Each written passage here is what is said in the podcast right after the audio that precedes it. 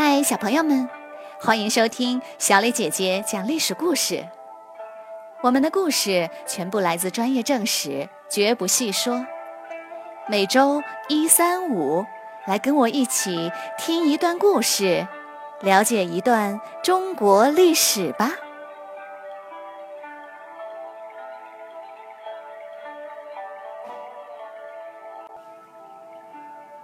今天我要给你们讲的故事的名字叫做《子密弑君》。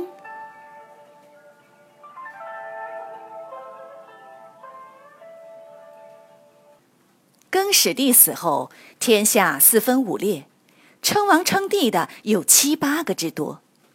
刘秀不过是其中的一个。他背叛了更始帝，自立为皇帝，在外的名声并不好，反对他的人很多。而且刘秀的位置在正中间，东西南北到处都是对手，一不小心就可能遭到围攻，处境危险。他的对手也很强大，尤其梁王刘永在睢阳称帝，大有继承更始帝正统的意思，得到了许多人的拥护，发展很快。睢阳离洛阳只有几百里，这让刘秀压力山大。就在这时，曾经出动幽州突骑的渔阳太守彭宠也起兵反叛了。原因是彭宠跟刘秀派来的幽州牧不和，刘秀想把彭宠调走，可彭宠不愿离开渔阳，于是，在部将的拥护下自称燕王，反把幽州牧给赶跑了。对手又多了一个，对手太多了，只能一个一个的解决。刘秀第一个要对付的是眼前的刘永，然后是东方和南方的对手，一时还顾不上远在北方的彭宠。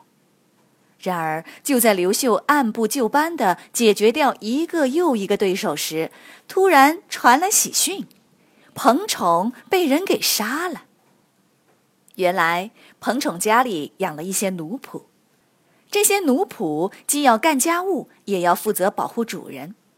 这段日子，彭宠正在斋戒，住在偏僻的院子里。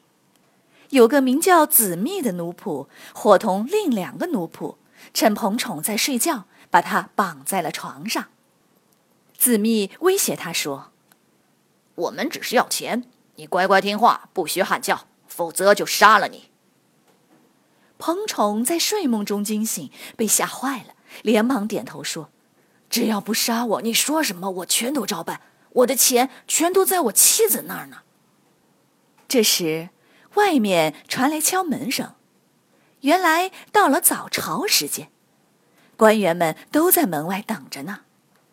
子密早有准备，出门假传彭宠的命令：大王正在斋戒，需要清静，今天大家休息，明天再说。官员们听后，就都转身离开了。子密心中暗喜，关紧大门，回到院子。他又假传彭宠的命令，把男女奴仆全都召过来，然后一个一个都捆住，关在屋子里。最后再去请彭宠的妻子过来。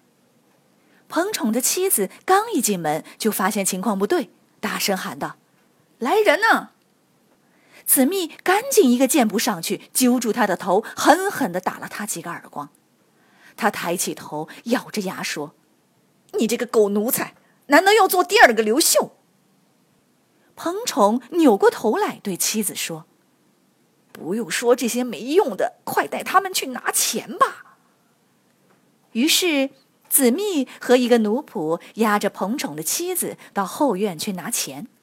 留下另一个小奴仆看守彭宠，子密一边走一边嘀咕着：“第二个刘秀，刘秀。”突然，他计上心头，眼中闪过了一道亮光。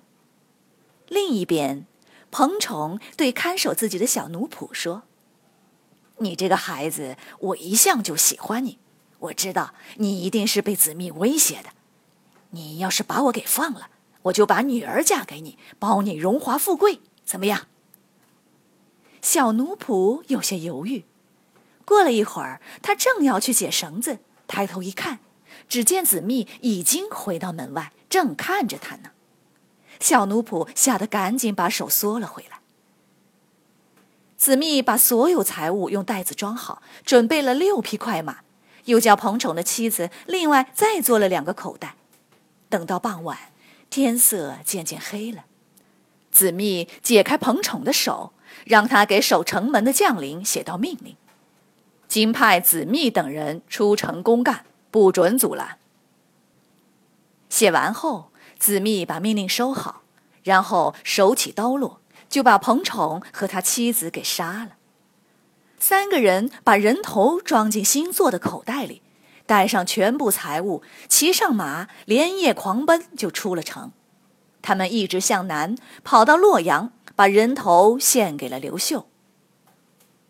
这样不费一兵一卒就干掉了一个对手，刘秀非常高兴。然而他却很不喜欢子密，他犹豫了半天。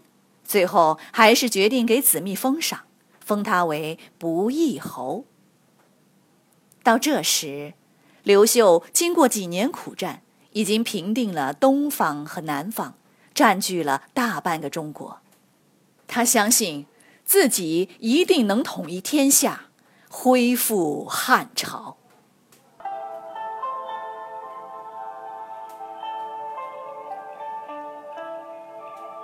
小朋友们，今天的故事就讲到这里。我们来学一个成语吧，“亲者痛，仇者快。”《后汉书》中记载，当彭宠反叛后，幽州牧曾劝他说：“凡举事，无为亲厚者所痛，而为见仇者所快。”意思就是说。不要做使自己人痛心而使敌人高兴的事儿。听完了今天的故事，请你来说一说，你觉得刘秀为什么要封子密为不义侯？如果你是刘秀，你会如何对待子密呢？欢迎你们到公众号留言，或用语音说出你们的想法。感谢你们今天的收听，我们下个故事再会。